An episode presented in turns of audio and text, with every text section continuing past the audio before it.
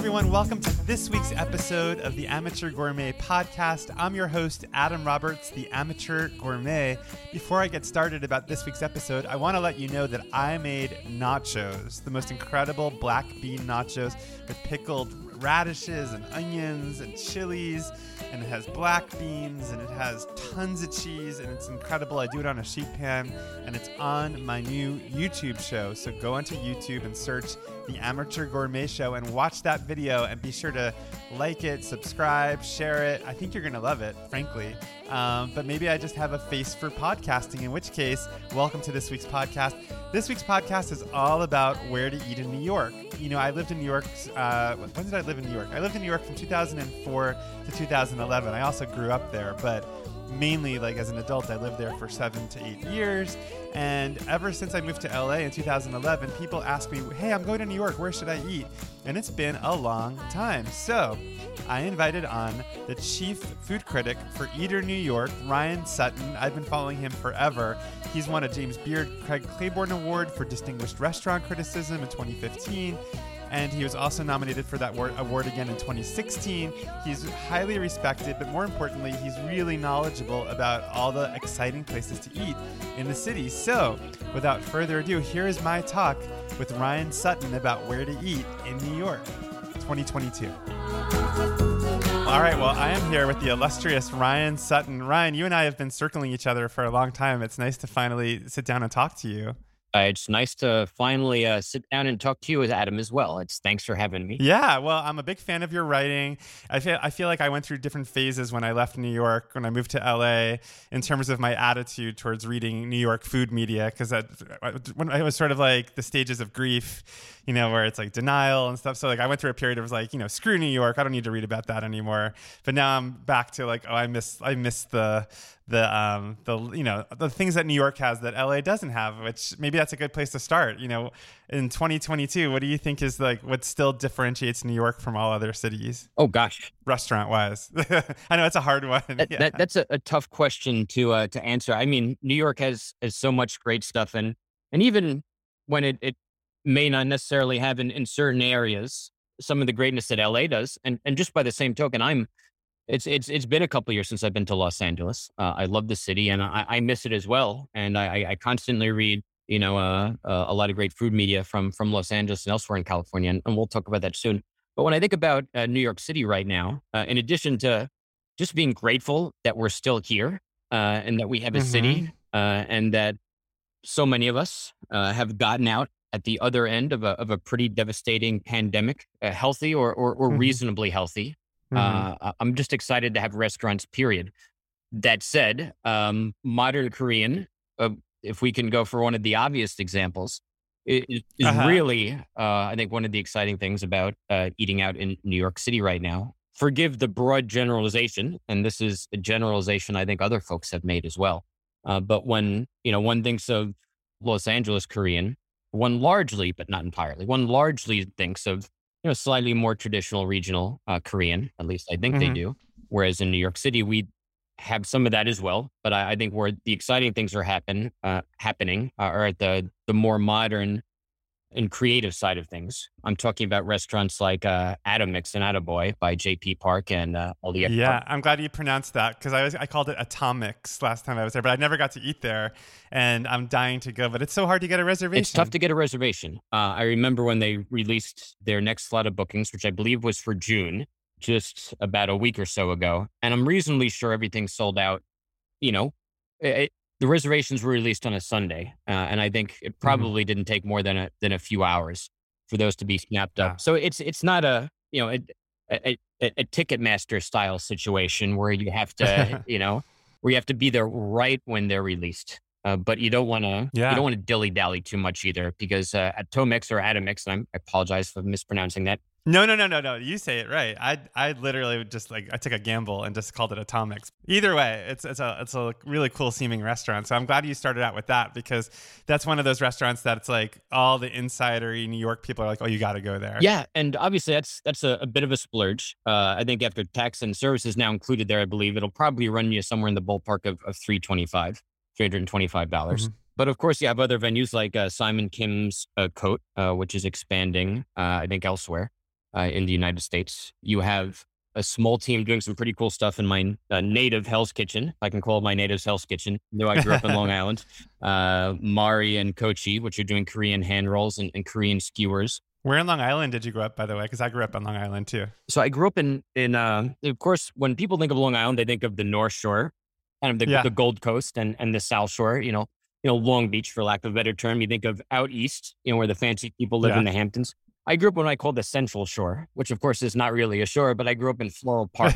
okay. Which um, I think it's the birthplace of the the great composer John Williams, who does nice. a lot of great work for uh, uh for Steven Spielberg. yeah. So I grew up there, and uh, known for its thriving uh, South Asian population uh, these days, especially in the Queens side. I'm technically because I was born in Long Island Jewish. I'm technically a, a New York City born human being. Wait, I think I was born there too. I might have been born in Long Island Jewish. I was. I'm from Oceanside originally. Right on the South Shore. South Shore, yeah. And I remember there was a Nathan's in Oceanside, so I, have like a lot of memories of going to that. It's also funny. This is a sidebar, but the the sirens in the background just now were like the perfect background noise for this podcast. I love it. It's as uh, I'm glad you pointed that out because as a New Yorker, uh, sometimes I simply just just just tune that out. But uh, again, no, you know, back to the point of you know, I think what's exciting about uh, New York right yes. now, we, we, think of we think of modern Korean, and we not just within the framework of Korean cuisine or or East Asian cuisine. But what's exciting about it is that when one looks at the the broad spectrum of slightly more ambitious or slightly more expensive restaurants, or forgive the term fine dining, uh, I would argue that the modern Korean spots are kind of uh, leading the charge on keeping things a little bit more creative uh, as opposed to mm-hmm. more traditional. And that's not to say that, you know, creative and modern and new are good and traditional and you know rustic are, are bad. That's of course a, a false dichotomy. But that said, mm-hmm. in as much as that we want some you know diversity and differentiation and some progressivism in in our culinary communities on a variety of fronts, uh, I think what modern Korean uh, is doing is is really cool. Spe- especially, I just reviewed a place called Jumak, uh, not too far from Koreatown. Uh, and they're doing some pretty neat stuff with integrating kind of sweeter flavors uh, throughout their savory menu. So starting off a meal with, I don't know, a sweeter dill custard uh, topped with uh, topped with caviar. It's pretty tasty. It's by two former uh, yeah. pastry chefs who are, who are kind of leading the kitchen there. So modern Korean is is pretty fun, and, and we're lucky to have it. Well, it's, it's interesting because it's like I left New York in 2011, and it feels like there are three major things that happened that really shifted the way the New York restaurant scene seems to have changed in terms of my memory of it. But it's the Me Too movement because I think of places like the Spotted Pig, Del Posto, Babbo, all that kind of stuff. Um, I think of Black Lives Matter and that that whole period of sort of in terms of diversity and looking at diversity is uh, you know it seems like in terms of the restaurants that were at the forefront when I left it seems like now even bringing up Korean food like it feels like that's shifting. And then uh, finally the pandemic um, which as you mentioned vastly changed the scene. So I'm curious like in terms of the past 10 years I mean which do you think has had the greater impact and how do you think the restaurant scene has changed the most over the past 10 years? Excellent question uh, it, it's hard to say. Oh, I would generally say that the it's hard to think of a single other event that's had a, a, a more uh, consequential impact on the, the New York City hospitality industry than uh, the pandemic. Uh, in terms of you know you know the human toll, uh, in terms of the labor toll, uh, in right. as much as so many folks were out of work for so long, and in as much as it had a uh, I think, a profound impact on the way we all interact with restaurants on a on a regular basis. You know, I think a lot of us. I, I can't speak for you know uh, all eight or so million people uh, in New York City, mm-hmm. Uh, but I know I'm, I'm personally that obviously I'm a food critic, and so it's my job to eat out on a pretty regular basis both to, to, restaurants I'm excited about and I need and I, I want to go to, and also to you know places that are assigned to me, which is also a good thing you know that's part of the job it's not just about you know picking what we're excited about but in as much as the pandemic i think changed a lot of dining habits i, I know for myself that i'm not necessarily eating out as much uh, as i used to and I, mm-hmm. I think mm-hmm. that's just a, a, product of having been you know at home uh, either in, in new york city or with my parents on long island for you know the better part of the past two years and so just from a, a, behavioral perspective, I know I, and I'm sure a lot of other New Yorkers are, are simply, you know, getting takeout more uh, cooking at home more. Um, and uh, for me, uh, that's not necessarily a, a, a bad thing. If Mhm. anything, I'm I'm more excited than ever when I go to that restaurant on my own dime at whatever day that is in the week. I usually manage to do it once or twice when I'm not doing work related uh, work related eating. And when I say I, I get to that local Cuban place on a on a Friday night and they're playing you know live Latin music, and I'm eating a nice plate of vaca frita, you know, with you know black beans and rice, a mojito or a daiquiri, whatever. Like that to me was almost pedestrian before the pandemic, and and now it feels like a special occasion. So that there's something Mhm. exciting about that. But by the same token, there's also something exciting, and uh, I want to say this carefully. There's, there's also something exciting about not going out to eat. I value simply the, the time I get to spend with, you know, my parents uh, in Oyster Bay on the North Shore of Long Island, and maybe spending an extra day there each week, uh, or maybe, you know, after I've finished up a, a long day riding from home here here in Hell's Kitchen, instead of going to check out that new restaurant for work or for myself, I really enjoy, you know, getting takeout from say this newish Thai fried chicken place called called 3 Mhm. Roosters, and so so uh, you know, when when we think of, you know, consequential changes in the restaurant industry, a- again, I'm not trying to sideline any of the other things you talked about, all of which are, are hugely influential and, and monumental.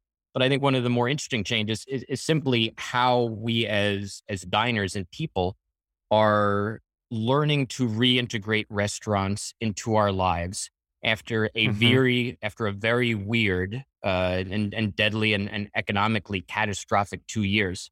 And eh, like I said, even though we still love these places, I think we're interacting with them just a bit differently, and, uh, and that leads into me and my job. And you know, so how do I do my job differently, and and and and make sure that everything I just told you is also reflective of my job? That, of course, is another challenge. hmm Well, no, that's a great answer, and it, it makes me think also about the weird way that going to a restaurant has sort of almost become politicized in a way that it wasn't before, especially with masks and not wearing masks and sitting inside and sitting outside. Like there are choices that we make now going to restaurants that seem to say something about ourselves in ways that they didn't before. And I think especially during that period where, you know, some people would show up and refuse to wear a mask. And I think there was even a situation in New York where somebody beat up a hostess at, or a host at like Carmine's or something. You know, just crazy things were happening. And it's even happening in the theater in New York right now because of, um, I was just reading about Patti LuPone uh, chewing out an audience member for not wearing a mask. So, I mean, I'm curious in terms of navigating this. And by the way, if you're listening to this, I'm going to start asking Ryan questions about specific restaurants soon. But I do think this is an interesting conversation. So, in terms of how you navigated this, when did you make the decision to start eating at restaurants again?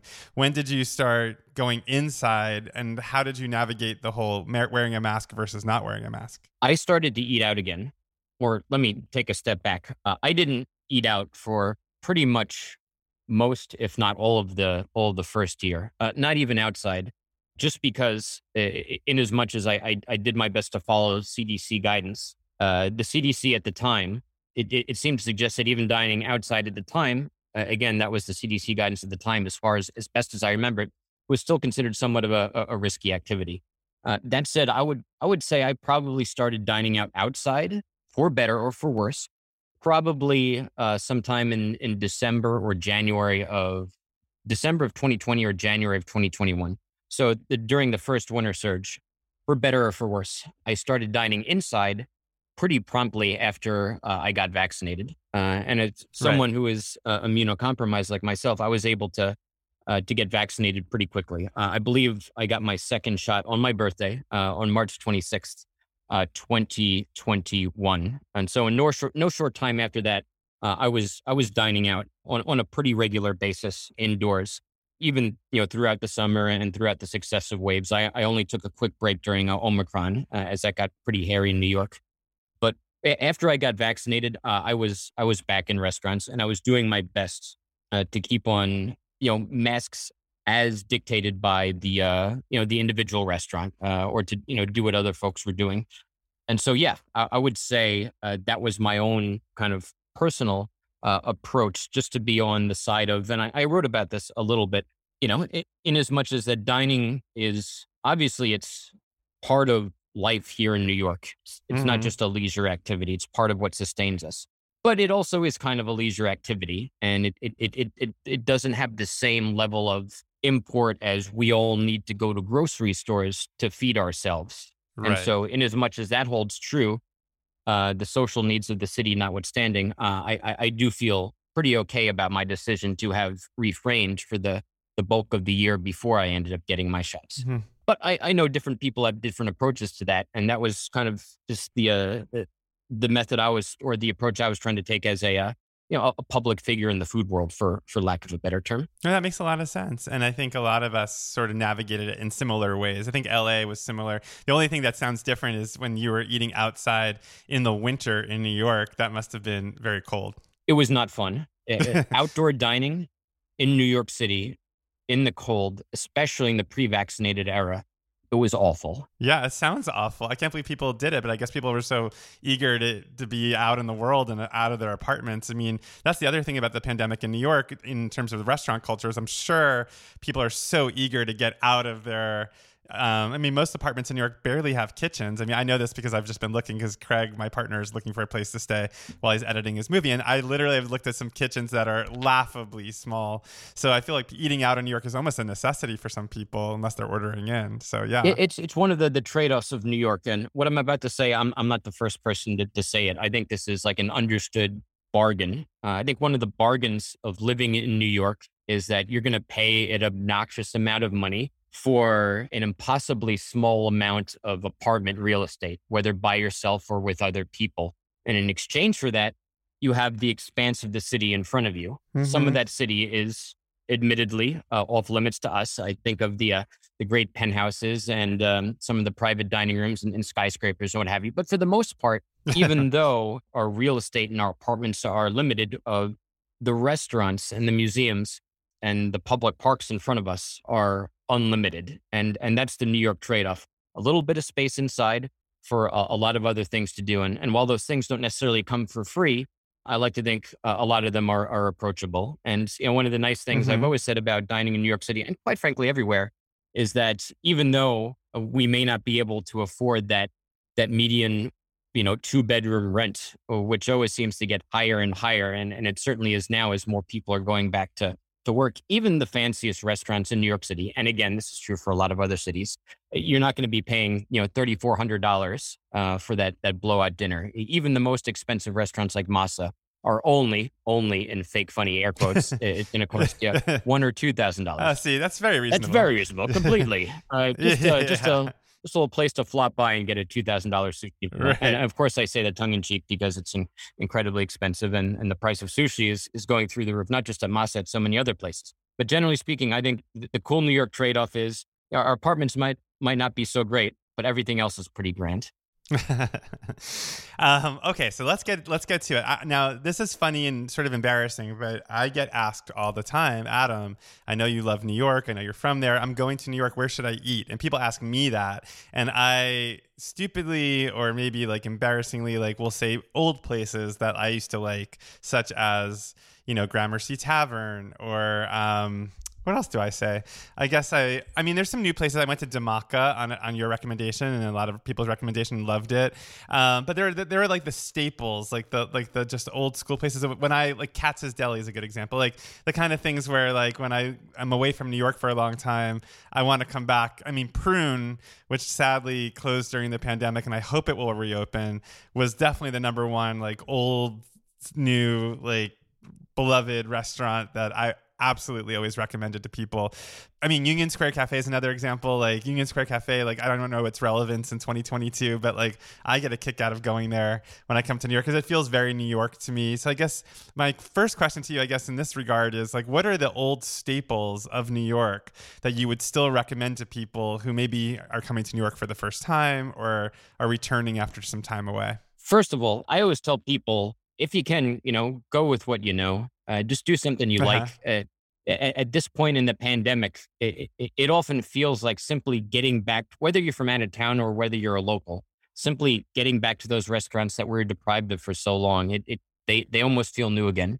So I would say just go mm-hmm. with your gut, and and without being you know too uh too platitudinous about it. Um, but that said, when I think of the places that I'm you know excited to to get back to, these days in New York City? Gosh, that's a that's an interesting question. I haven't been back to Gramercy Tavern or or Union Square Cafe in a while.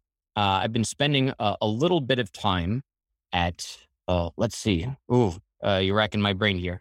Uh, uh, Good. well, because I guess your your job is to go to all the new places and what's new, so it's like it probably doesn't behoove you to go back to. Although you did, didn't you just write about Jean Georges um, recently, or just literally like eight minutes ago, according to Eater New York? Yeah, just a few minutes ago, we just wrote about how they uh, how, how Jean Georges dropped its uh, its its lunch menu and and and has had it dropped uh, for the you know since it reopened uh, following the pandemic.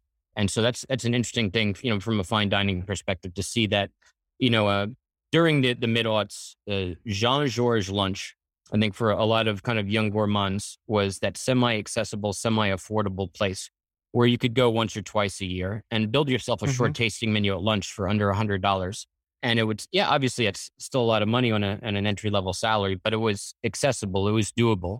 And the price, of course, kind of rose throughout the years. It was around $28 in the mid aughts, and then it rose up to, I think, around $68 for a, uh, for a more set menu uh, in 2019. Um, but now they have since uh, dropped that menu uh, as the restaurant now focuses on dinner, where the starting price, I believe, for a savory menu uh, or a, a, non-vegetarian menu is about $258 before tax and tip uh, or 318 or thereabouts for a longer menu there's a there's a shorter there's a vegetable menu i think for 188 but generally speaking i was just you know meditating on the fact that you know for people who would think about you know to your question about going back to older places uh, that have been around for a bit longer they might find some of them to be a bit more expensive in this in this era of of rampant food price inflation. But that said, you know, specific to your question of you know places to get back to, you, you may not ex- expect me to say this, um, but I uh, I'm a big fan of uh, I you know I spent some time in Russia when I was an undergrad. Uh, I, I studied Russian as a language and kind of either Russian restaurants or places where Russian is the lingua franca at those venues, uh, or ex uh, or restaurants that uh, are from you know neighboring regions or, or, close to Russia, for lack of a better term, part of the ex-Soviet empire. Uh, those are often very fascinating to me, and we have a lot of great ones in in, in Brighton Beach and Sheepshead Bay. So one of the places mm-hmm. I would I would tell folks to get back to is is Nargis uh, of Sheepshead Bay, which is a really great hmm. restaurant. I remember when I was living with my father in Long Beach uh, during the early aughts, uh, either when I was a grad student or when I was in my early days at uh, at a at a financial publication I used to work for. I remember we would, you know, uh, I would come back home after a long day at school at work and uh, turn on the Yankees game, pour a nice cold gin and tonic, and Dad would bring me back some uh, some Uzbek food, uh, and that was always a, a really nice. fun thing. A little bit, of, a little bit of Yankees, a little bit of Uzbek, and uh, it wasn't Nargis, but it, it, was good stuff. And when I think of you know the great uh, Uzbek restaurants of, of New York, it's it's hard to overlook Nargis, and they have a really good they have a really good carrot kimchi slaw. Wow, I've never had that. It's super tasty. It's uh, part of the the the the, the Korean influences in mm-hmm. Uzbek cuisine, which is a product of Stalinist deportations in the in the 20th century. Um, but Nargis is a really good restaurant. Uh, I would I would recommend in terms of old school classics. I would recommend Cafe Kashgar, uh, which is a Uyghur, uh, a Central Asian slash Uyghur restaurant in the the Sheepshead Bay Brighton Beach area, which is also really tasty too. That's where my great grandmother used to live, Brighton Beach. So, you know, the whole Neil Simon Brighton Beach memoirs, that's in my roots, but I've never been. So I should probably go. It's, it's a fun area just to, just to spend the day. And they have this great uh, kind of newish place, I think a couple of years old, called Tashkent Supermarket, which has one of New York's longest and, and greatest buffets. Uh, and you can get food from, you can get, you know, Georgian, Kazakh, Uzbek, Russian, really amazing food uh, from around that uh, that area of the world. And you can just, you know, pick up a, a plastic tray, put a, a, big pile of, I don't know, you know, norin, which is a um, kind of a, a, Central Asian style of very thin noodles, uh, eaten with horse meat, often in Central Asia, uh, served, uh, I believe, with beef or lamb here. And you can, you know, uh, enjoy that with some Uzbek, uh, sorry, with some Tajik, I think it's called pandir bread. It's like a, a large floppy bread that looks kind of like a, a manhole cover, for lack of a better term and just walk right over to the beach and you can listen to some of the um, the Russophone performers, you know, singing and playing the guitar and, and you know, looking out over the ocean. Uh, and it's a, a little bit of Central Asian food, a little bit of Russian singing. It's a it's a pretty good way uh, to spend wow. an evening. I feel like you should take me there when I come to New York. We could do a field trip. Yeah, for sure. I think it's I think I think that area of New York is is one of uh, the great treasures uh, of our city, and and we're really lucky to have it. I'm ex- I would tell people to to get back to some of you know their old if they can you know Brighton Beach Sheepshead Bay favorites. I, I also really want to get back to uh in, terms of you know kind of places that have been around for a while. Uh, the Clover Club, uh, the great Julie Reiner Cocktail Lounge, uh, which I never went there. Where is it? it? it's on, at, at 210 Smith Street. Okay. It's at 210 Smith Street, uh, just south of Atlantic Avenue. As a, a, near and dear place in, in my heart, my grandfather uh, on the Irish side of my family was born at 210 Smith Street. So there was a, a shoe store upstairs called Johnny's Bootery, and that's where my great grandmother went into labor. Of course, there was no Clover Club back then, but that's where my grandfather was born. In I don't think wow. it was known as Carroll Gardens back then. I'm not a, a, but anyway, so that's where he was born, and that's where the Clover Club is right now. And famously, they used to have live kind of like 1920 style jazz on on on Wednesday nights. And so one of my favorite kind of New York things would be to you know do a, a dinner, uh, whether by myself or for you know review purposes, and in the the Carroll Gardens, Boerum Hill area, uh, maybe La Vara mm-hmm. by Alex Raij, and then I'd mosey on over to uh, to the Clover oh, Club oh, yeah. and get some great cocktails, listen to some some old school jazz, and just um, just you know lose myself in the music and the cocktails. So uh, yeah, I, I, would say those those would be some of my uh, older New York recommendations. no, this is great. I mean, I feel like I feel like it's like a point of pride to be like like you know where do you eat when you go to New York and to have really good answers and really specific answers. I feel like that's like a thing. It's almost like collecting baseball cards. I feel like in New York was like, what are your restaurants? Like, where do you go? And like, you gave very good, very specific, unique New York answers. But I will push back a little bit and ask you, like, in terms of like, okay, let's say like staying in Manhattan or Brooklyn, are, are there restaurants that are sort of, let's say, like, for lack of a better word, bougie, like sort of like people who are coming in for like two or three nights who want to go out to dinner. I mean, I guess I guess I'm thinking about. I mean, we mentioned Jean Georges, so there are those like traditional four star restaurants that have always sort of been there, like Le Bernardin, Daniel. Um, although, are, I mean, are those places still relevant? Is Per Se still relevant? Like, are those still even in the mix, or is it out of mix that is what we're talking about now when we talk about going going out to a really nice dinner? Well, I, I think it, it depends on your preference. Uh, I, have I've had some tougher things to say about Per Se in the past, and I've had some uh, more positive things to say about Per Se as well. But if you look at their reservation books, as far as I can tell, it, it wasn't the hardest reservation to get before the pandemic. It is significantly tougher to get into Per Se these days. Hmm. So, regardless of, of what your thoughts are on that style of fine dining, if they're more booked up than ever, it, it's hard to think of it as as not relevant. Uh, and so, I, I think that that's definitely a, a point worth noting. And so that would be, you know, and, and the same could be said about, say, like a, a venue like Masa, which is has been raising its prices by a few hundred dollars at a time in, in one fell swoop. It's now, if you want to sit at the sushi counter, it's $950 per person, uh, service included. And yet there's going to be a little bit of slack in demand with, with prices that high, uh, but people are, are definitely still eating there. So yeah, th- those places are relevant. I, I would say simply uh, some of those venues can be a little bit harder for everyday, I think, gourmands to justify as an occasional splurge. Uh, to be fair, Per Se mm-hmm. still has their uh, their their more accessible lounge menu, which I think is two hundred and forty five dollars, and and, and uh, you know how accessible that that is, but still that that, that is very, also kind yeah. of the amount that someone might might save up to splurge on, even though as as crazy as that right. might seem to certain parts of the country, and and even Atomix, uh, when we think about whether we may or may not save up for that, that's a, a pretty expensive restaurant too now, uh, and and at that three hundred dollar price level. But if, if we thought about you know what's a, a generic bougie restaurant, for lack of a better term, or, or generic kind of you know semi fancy place. Venues that come to the top of my mind are one could think about uh, Francie, which mm-hmm. is uh, is that the restaurant that by John Winterman? Is it the one in Tribeca? It is in Williamsburg, I believe. Oh yeah, yeah, yeah, yeah. yeah. What's the one in Tribeca? I'm thinking of Frenchette. Frenchette so there was yeah. Frenchette and Tribeca, Francie in Williamsburg. But okay. uh, Francie in Williamsburg and uh, and and Frenchette, of course, in Tribeca by some of the ex uh, Minetta Tavern uh, folks. Uh, they're doing a really nice mm-hmm. job at serving modern, kind of creative and, and thoughtful French food. Uh, the same one could say the same thing about you know Wildair and, and Contra and what. Uh, right, right. Those are great places. Yeah. Really cool, kind of in the, in the vein of a, a modern Paris nail bistro, for lack of a better term, either doing small plates or, or affordable set menus. Uh, one thinks of, of venues like um, Estela, where uh, Ignacio Mattos mm-hmm. kind of you know, blends, you know, who was, I believe, of Uruguayan descent uh, or from Uruguay. And he kind of blends Italian and pan European and, and, global influences into a, you know, really cool small plates fare. That's my husband's favorite restaurant in New York. And that endive salad, where it's like savory granola underneath a pile of endive, is truly one of the most remarkable, memorable dishes I've ever and, had. And just sure. and, and, incredible to, to look at as well. Uh, Ignacio, uh, at least in the States, was at the forefront of a style of plating that often involved, and I'm, I'm still trying to think of you know the right words for this.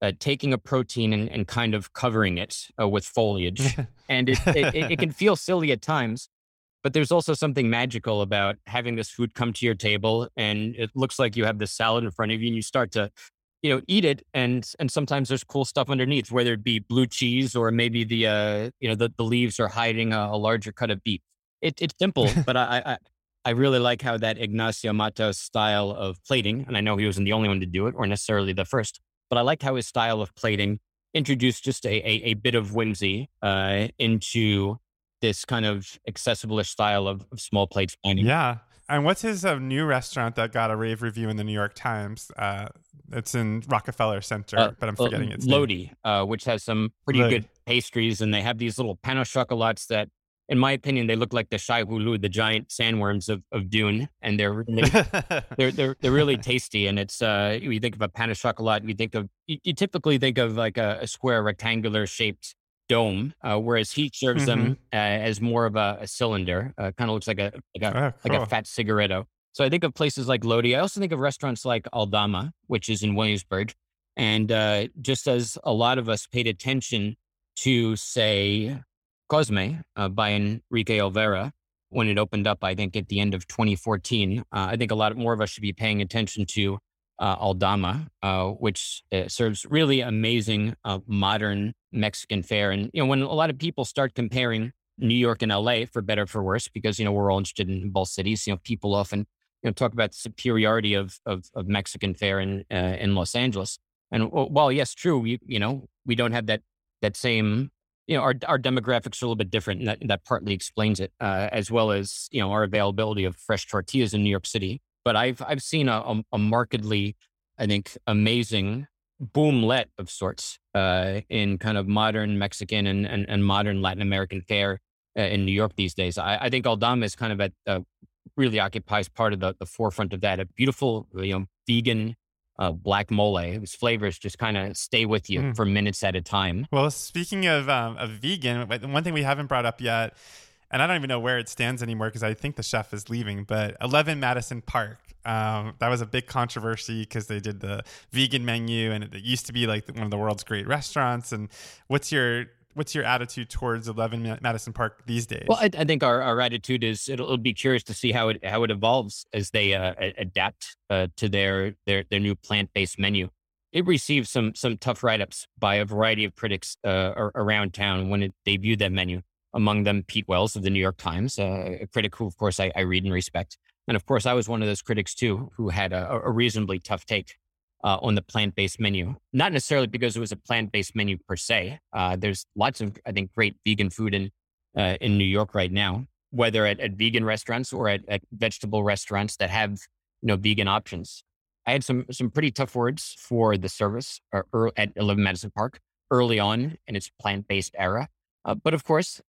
Things are continuing to proceed, and uh, they're probably coming up on on the one year anniversary. It'll be interesting to see how how that venue evolves as it continues on. It it, it certainly appears that uh, Chef Humm is sticking with this decision, in as much as uh, I believe they you know they they pulled out of I think it was supposed to be a restaurant. Or, or they had a restaurant in the United Kingdom, Davies and Brooks, which I think is no longer because you know they wanted to make that vegan as well. Uh, again, I, I, say that not critically, but, oh, right. simply matter of factly. And so the the chef is certainly sticking to his guns in terms of that being the future of food. I, I you know I think there's something to be said for that. Uh, that said, I'd be curious to see how the how the restaurant evolves uh, and adapts, uh, both in terms of its the maturity of its own plant based cooking and the desires of uh, its clientele. Uh, but it, it, it certainly seems that people are eating there, and a lot of the people eating there are, you know enjoy that food. That's an okay thing. I missed I missed that whole. I, I mean, I I went there early, early, early on when when it first like reopened, um, and I liked it. But I missed the whole um, New York menu, which I'm sad that I missed, and I missed the whole. He's making like he's like shaking his head back and forth because um, you guys can't see him. Um, and the other menu I missed was the magic menu, where that just sounded crazy. Where they did magic tricks at your table. Did you have that? Uh, I, I went one for the magic menu. Uh, it was okay, um, but you know, I love magic. Uh, yeah, ma- magic. Magic is. I, I love. I love. I love sleight of hand stuff, like old you know, rest in peace, Ricky Jay, you know, that style. Yeah. I love Ricky Jay. I have his book. Oh man, whenever whenever I see Ricky Jay in a movie, I have to shout out. By the way, that's Ricky Jay. In case you don't know that, Yeah. I always love going through old movies where he wasn't necessarily the star; he was rarely the star, and all of a sudden he shows up in a particular scene. I'm like, oh my god, that's Ricky Jay. A lot of David Mamet movies and Paul Thomas Anderson movies. He's in. Uh, yeah. if, if you're watching a David Mamet movie, there's a, a better than average chance you're probably gonna probably gonna run into Ricky Jay. yeah. But uh, but back to Eleven Madison Park. I mean, listen, I think it's exciting when chefs pivot uh, instead of kind of you know resting on their laurels. Uh, Daniel Humm at Eleven Madison Park was was serving that uh, that lavender Sichuan duck for for so many years, and and Daniel Humm decided to go for a, a change. You know, it's we experience that uh, all throughout life when um you know our, our our favorite rock band goes from indie to more pop, or from country to pop, or from one style to another, and and that's what Eleven Madison Park did. And so you know, it, it's not like I, I I sat down in Eleven Madison Park. I'm like, oh my god, I, I missed that. Uh, I, I missed that duck. Um, because that's an okay thing. I, I think chefs, you know, deserve their creative freedom and to be able to develop themselves as individuals. You know, kind of. I, I think the issue that a, a lot of us were eating there were experiencing was that this wasn't necessarily at the caliber of what a, a great vegan restaurant uh, should be. But again, Mhm. it, they're very early on in their tenure, and so uh, I think Yeah. Uh, it'll be curious to see how it evolves. All right, now I'm going to ask you the million dollar question, which I think we've avoided. I asked you like what are the old school places to eat at in New York, and when we started, you start you started to talk a little bit about the high end Korean restaurants. But now the million dollar question is, in 2022, where should we eat in New York? in 2022 uh, again the, the, the platitudinous answer the platitudinous answer is you should eat uh, wherever the heck you want no, no, no, that's not good enough. We're paying you a lot of money to come on this podcast. We want the we want the like we want your list. Where do we eat Okay, in New York? So with all the the millions i'll be reaping from this uh, yes, it's the checks in the mail, by the uh, way. you were talking about uh, about uh, uh, Dhamaka before which Yes. is uh, run by uh, uh, these two guys uh, Roni and Chintan those are their first names and they're kind of at the forefront of uh, uh, kind of a, a new era of kind of regional-ish uh, South Asian cuisines, uh, specifically within India in, in New York City. And they have these three uh, or four really cool restaurants now. They had four. I think they,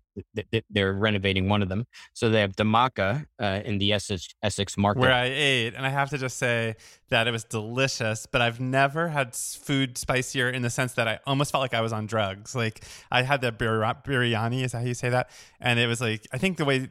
I think Pete Wells wrote about it, like layers of heat, like the heat, like, and it, the way that heat like affected me was like, I was like tripping by the end of it. I was like, oh my God, what is happening? I'm sweating, like my eyes are blurring, but I loved it. I thought it was fantastic. So it's, a great it's, it's an amazing restaurant and it's a pretty and a near it's it's a wobbly experience uh, when one Yeah. experiences the Scoville scale at that level Yes. uh, in a modern restaurant and it's it's fun to be able to have those type of you know bodily reactions that you know that that that, that salutary uh, sweating that one Yeah. experiences when when eating food that that's hot uh, one of their famous dishes is the pardon me the uh, gurda I believe it's called the gurda kapoora, uh, which is, uh, I believe, goat kidneys and testicles. Yes, I had Uh, that. an amazing. Craig wouldn't try the, it. the, the kidneys have kind of like a slightly snappy texture, and the testicles have kind of like a, a peeled grape texture. How did you distinguish the kidneys from the testicles? I couldn't tell. Uh, I, yeah, well, like I, I- I said, I thought, I thought the kidneys were, were snappier, where the testicles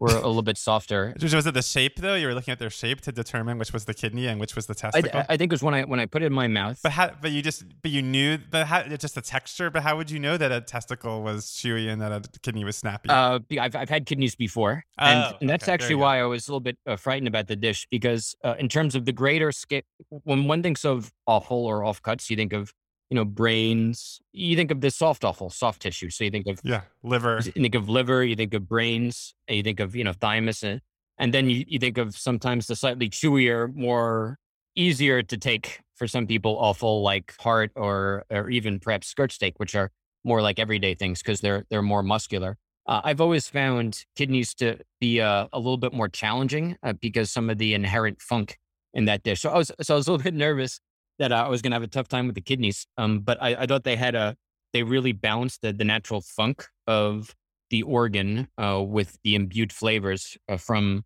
uh, the both the warming spices and the the pain inducing spices. And then like texturally, it was nice to have that counterpart between the the snappy kidney and the softer testicle. Uh, and inside, you know, that nice puffy bao bun. It was like a It was like a sloppy Joe of organ meat, which was really tasty. you really should not do the ad for this this restaurant.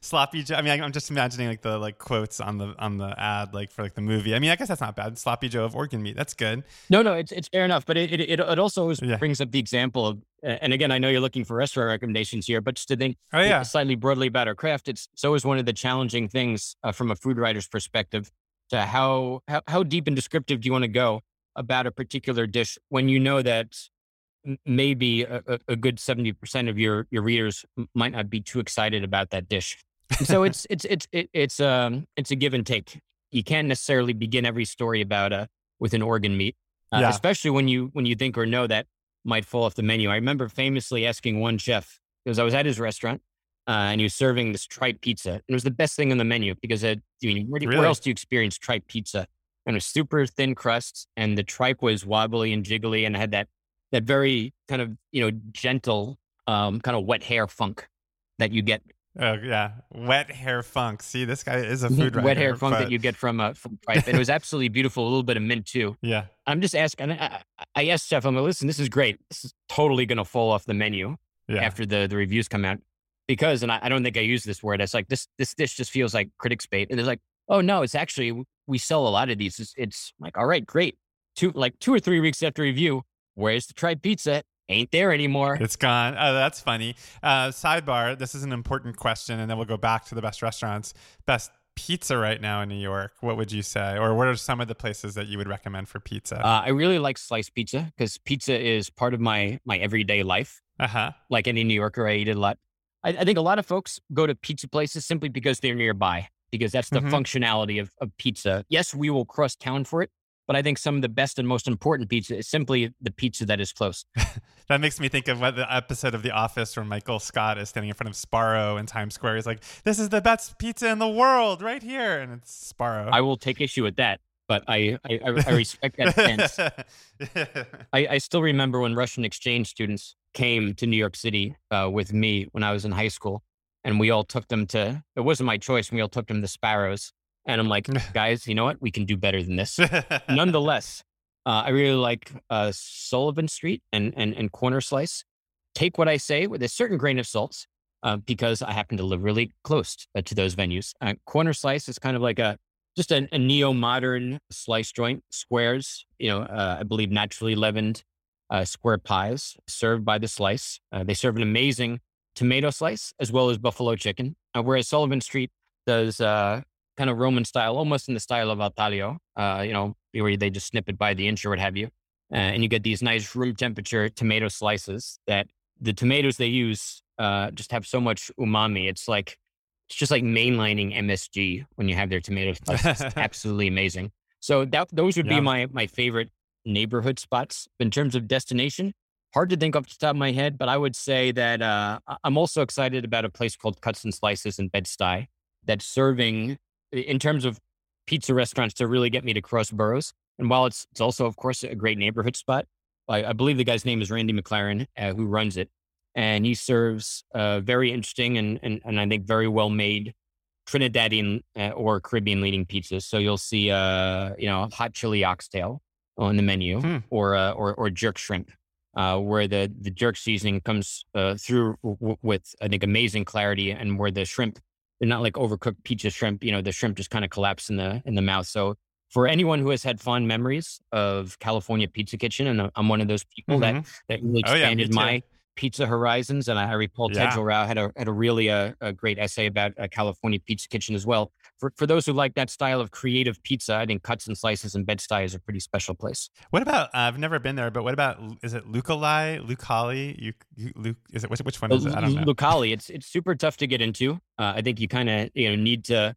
Uh, you need to get there early. I remember once a couple years before the pandemic, uh, I swung by because I was going to eat there as a research meal from some other for some other pizza place I was reviewing, and, and I showed up and I, I I think I showed up there at six o'clock and I said, host, all right, it's going to be three of us tonight. You know, it's, what's it look like? And she's like, uh, yeah, sorry. I'm like, pardon? It's like, we're not taking, any, we're not taking any more names. We're like, not taking more names. It's six o'clock. I mean, I don't, I'll be honest, Adam. I don't normally, you know, uh, my ideal dinner do you time. know, do you know who I am? No, no, I, I, I was gonna say my ideal dinner time is like 9:45 p.m. So I'm like, Uh, so I'm like, yeah. if you want to put us late, just go for it. She's like, no, we're not taking any more names. And I'm like, well, if you don't mind me asking, just for for, I'm like, all right, I can take that. I went elsewhere for dinner, but just you know, for reference, how early should I get here? And and and she just looks at me, and goes, don't come on Saturdays. Like, I actually funny. respect that because it just That's hilarious. it just gets so crowded. But yeah, uh, okay, we have to go. We have to go back to the main conversation though, because we're running out of time on this part. We're actually almost at the end, and we only got Dhamaka in under the, the hot new restaurants of 2022. So throw some more at us. Come on. Like, I mean, I saw your list. You made a list of 2021 restaurants, so you could even pull from that. Yeah, well, uh, you want to go to Bonnie's, uh, which is kind of like a new Cantonese American restaurant. Has one of the best, Yes, Catch- I heard about one that. of the best cacio e pepe uh, in the city. Uh, they serve it with, you know, cacio pepe is normally, you know, uh, pasta, pecorino romano, and uh, you know a little bit of pasta water and, and pepper. I think that's generally about it. Maybe a little bit of butter. Yeah. Uh, here, I believe they use fermented tofu, and they throw a little bit of MSG in there as well, uh, and it creates just a, a super intense umami flavor. So I'll, I'll keep that one short. But Bonnie's is a party. Uh, uh, also, one of those places where you kind of need to show up at like five o'clock and get a seat at the bar. Otherwise, you're going to be spending the better part of your evening uh, waiting. Ugh, hate that. I need reservations. I need places with reservations. I'm sorry. Oh, no, that's, that's fair, and I, I know people need their plans, but it, it, in as much as so many people are, are are going back out now, and and and there's only a, a fixed supply of these uh, hot new restaurants, for lack of a better term. Even though, of course, we have quite a few restaurants in New York.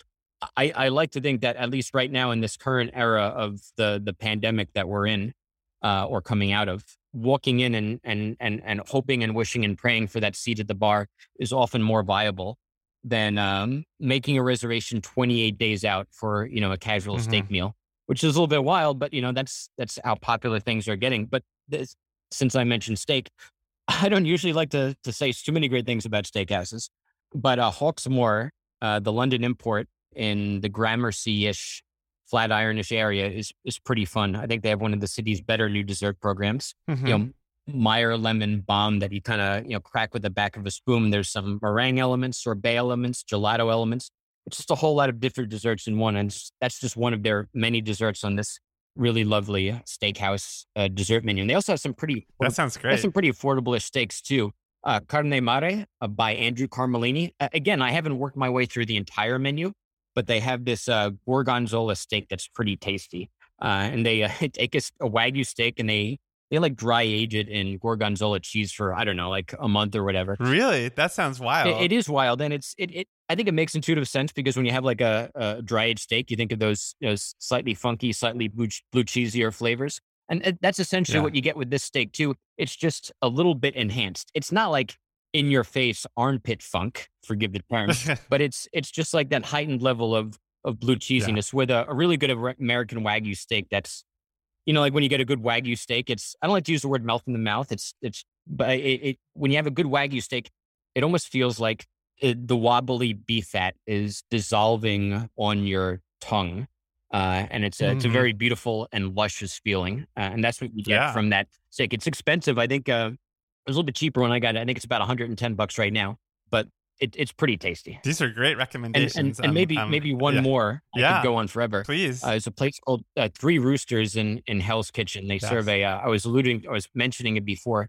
Uh, they serve a Thai style fried chicken, and I, I did some research whether their exact style would be the the type that you'd find on the uh, in in Southeast Asia. I'm not sure, but whatever they're doing, it, it's pretty tasty, and and they and they shower their uh, their fried chicken uh, with this uh, zob seasoning, which is. Uh, I think the the quick explanation would be: uh, imagine someone taking a pixie stick. Remember those old 1980s, Yeah, you know, kind of sure. sugary is powdery, odd looking treats.